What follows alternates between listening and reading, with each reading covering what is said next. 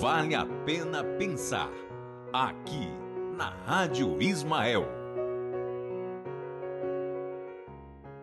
Uma das mais comoventes narrativas da tradição cristã se refere à presença, em nossas vidas, de um anjo tutelar ou guardião designado por Deus para nos proteger e orientar no transcurso da existência.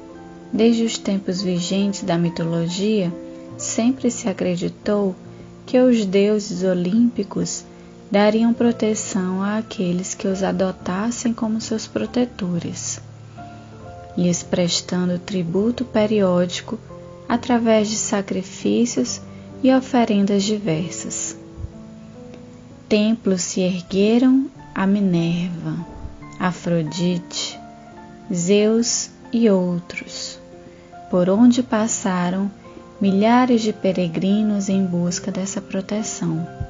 Com o aparecimento do catolicismo romano, a partir do século VII, a doutrina dos anjos protetores ganhou força teológica e se tornou uma ferramenta importante na consolidação da fé, já que Deus designava certos anjos e santos para nos proteger dos males e das desventuras experimentadas na caminhada terrestre. Entre os religiosos de matriz afrodescendentes, os orixás e exus seriam responsáveis por essa guarda de determinadas pessoas, lhes proporcionando fechamento do corpo em relação a vibrações hostis. A cultura oriunda do pensamento reformado de Martinho Lutero não acolheu essa ideia, situando apenas Jesus como mediador entre os homens e Deus.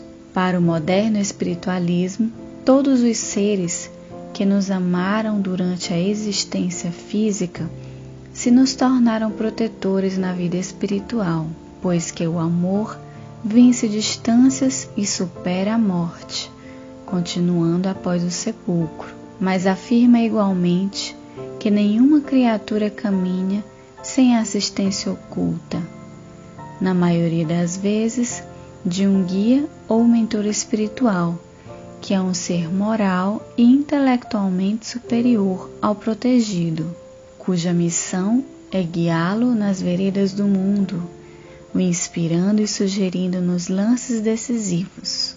Sempre que parte de nosso coração uma prece ardente e sincera em busca de ajuda, amigos da vida maior se mobilizam para alocar auxílio em favor de nosso reequilíbrio, contando com a nossa adesão mental e emocional a essa ajuda.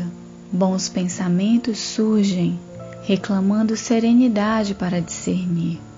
Soluções alternativas são inspiradas, esperando caldo de bom senso para a nutrição adequada.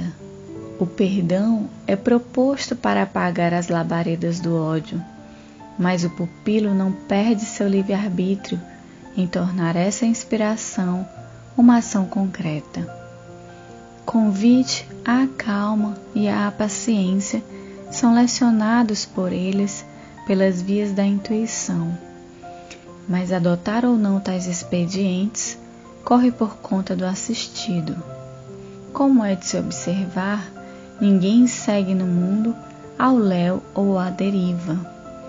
Além da cortina da morte física, corações afetuosos e vínculos milenares de amizade e carinho nos assistem com zelo e atenção.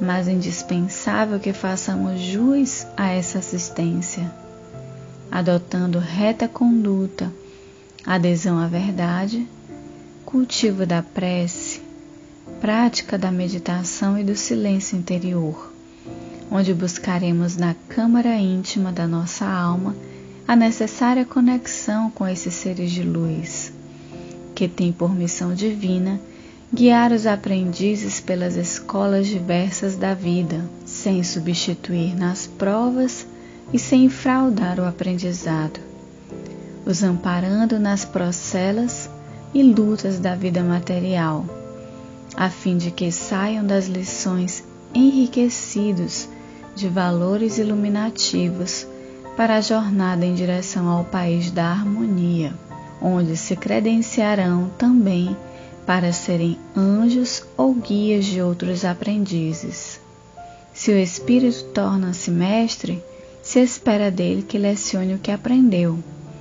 Só pode ostentar o título de mestre aquele que promove discípulos, seguindo além em busca de mais vastos horizontes de crescimento e cultura, como um sol a esbater a noite sombria da ignorância.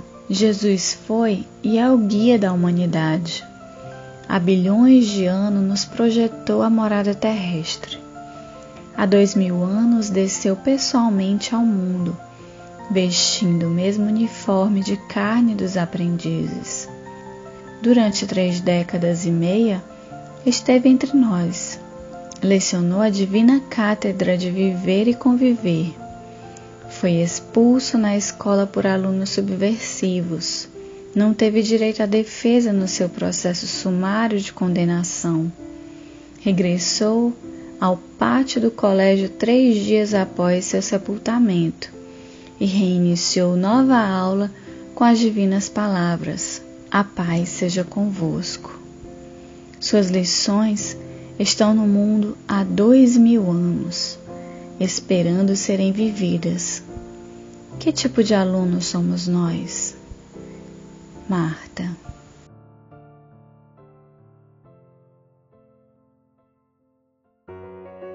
Você ouviu Vale a Pena Pensar, com reflexões espíritas, aqui na Rádio Ismael.